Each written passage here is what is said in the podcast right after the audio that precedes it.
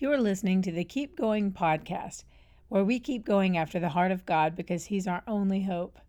I'm Nika Maples.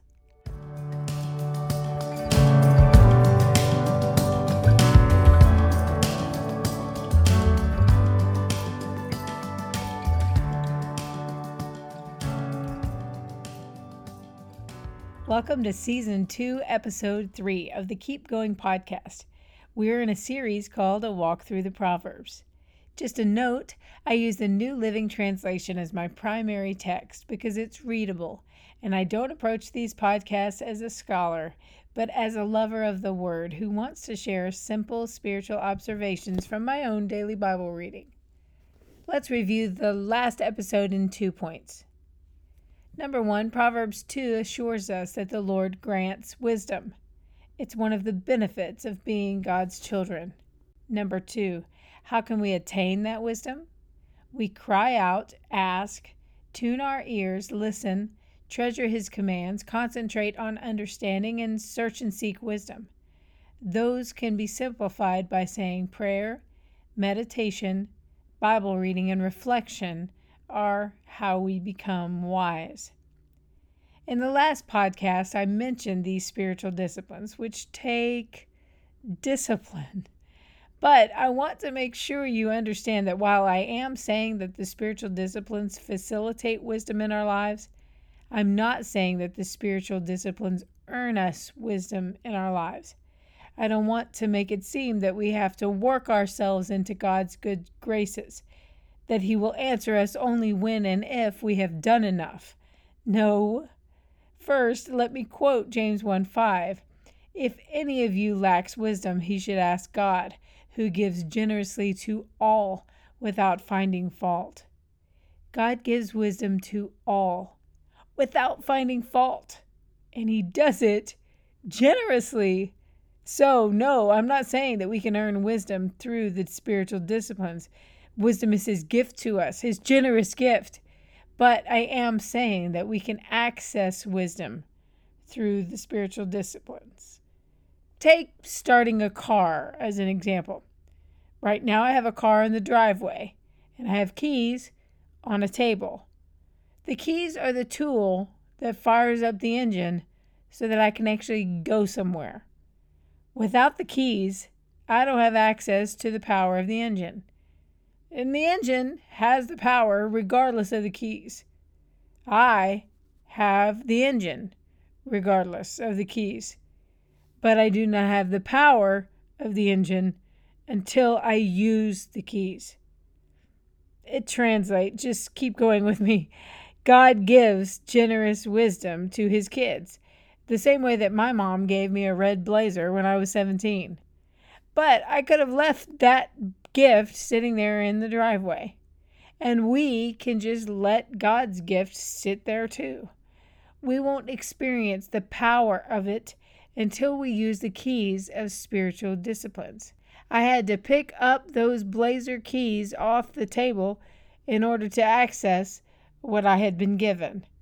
And we have to pick up the Bible off the table in order to access what we have been given. If we want wisdom, we have to reach for it. Proverbs 3 My child, never forget the things I have taught you. Store my commands in your heart. If you do this, you will live many years and your life will be satisfying. Never let loyalty and kindness leave you. Tie them around your neck as a reminder. Write them deep within your heart. Then you will find favor with both God and people, and you will earn a good reputation. Trust in the Lord with all your heart, and do not depend on your own understanding. Seek His will in all you do, and He will show you which path to take. Don't be impressed with your own wisdom. Instead, fear the Lord and turn away from evil. Then you will have healing for your body and strength for your bones. Honor the Lord with your wealth and with the best part of everything you produce.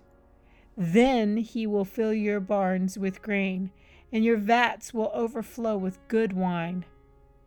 My child, don't reject the Lord's discipline and don't be upset when he corrects you. For the Lord corrects those he loves, just as a father corrects a child in whom he delights. Joyful is the person who finds wisdom, the one who gains understanding.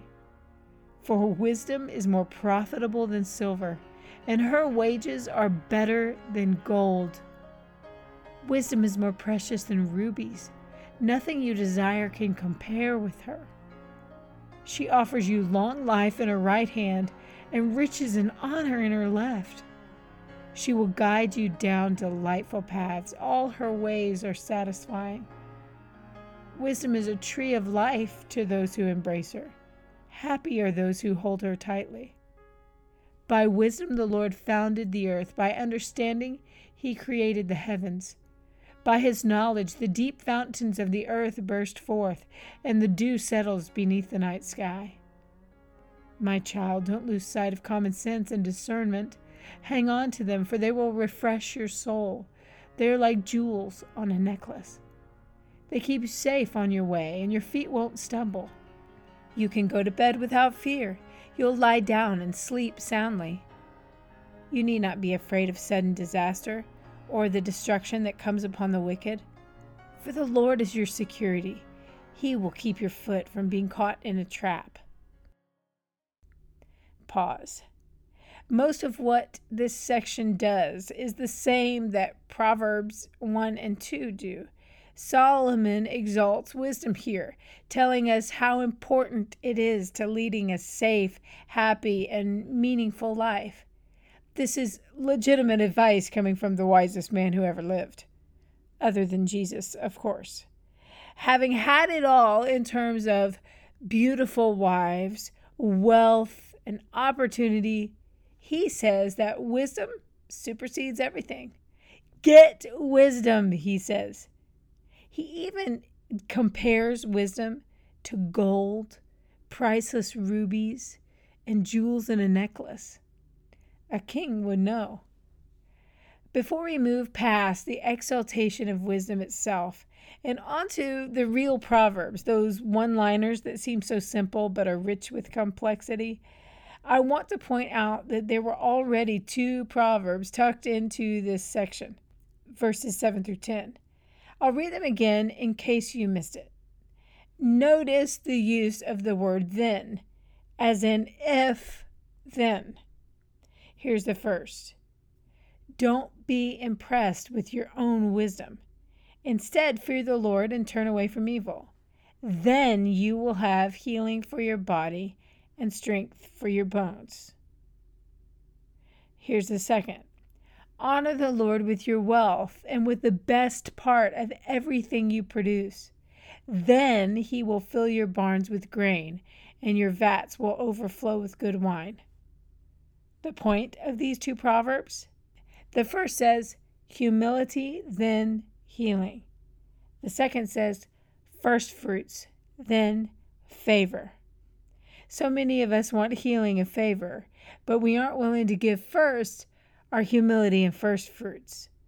But that's what these proverbs say humility, then healing, first fruits, then favor. Let's continue with the rest of Proverbs 3. Be listening for anything the Lord will bring to your own mind for your own life right now. Do not withhold good from those who deserve it when it's within your power to help them.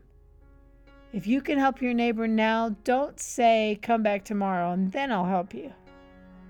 Don't plot harm against your neighbor, for those who live nearby trust you. Don't pick a fight without reason when no one has done you harm. Don't envy violent people or copy their ways. Such wicked people are detestable to the Lord, but he offers his friendship to the godly. The Lord curses the house of the wicked, but he blesses the home of the upright. The Lord mocks the mockers, but is gracious to the humble. The wise inherit honor, but fools are put to shame. Okay, do you want to know which one liner stood out to me personally? Do not withhold good from those who deserve it when it is within your power to help them. Or, the way I memorized it long ago in the NIV, It says, Do not withhold good from those who deserve it when it is within your power to act. That proverb stands out to me because when I see someone who deserves a positive word of encouragement or maybe a monetary reward of some kind, a lot of times I put it off. I think someone else is probably taking care of their needs, and then I think of my busy afternoon and I decide I'll take the step to do good to someone tomorrow or the next day. But it is within our power to act today. So I'm going to issue a little challenge to you. Today, why don't you go and buy a gift card? I'm going to.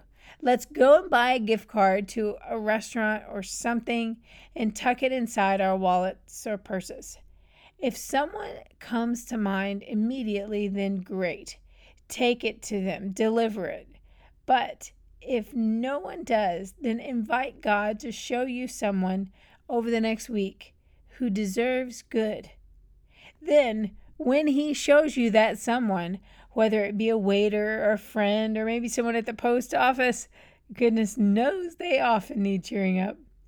Then you will have the gift card with you and it will be within your power to act right there and then.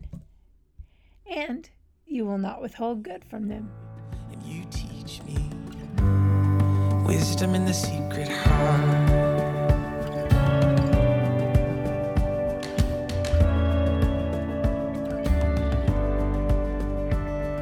Today's music is from Psalm 51 by Shannon Shane and is used with permission.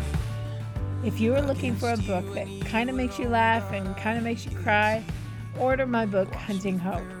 In it, I tell personal stories and connect them to the truth of God's character in our darkest situations. And hey, if you enjoy this podcast, please tell someone about it or post a review on iTunes. That would help me. I like knowing someone is out there listening. And now, may you be blessed coming and going. Instead of shame and dishonor, may you enjoy a double share of honor. May you possess a double portion of prosperity in your land. And may everlasting joy be yours. We'll talk soon.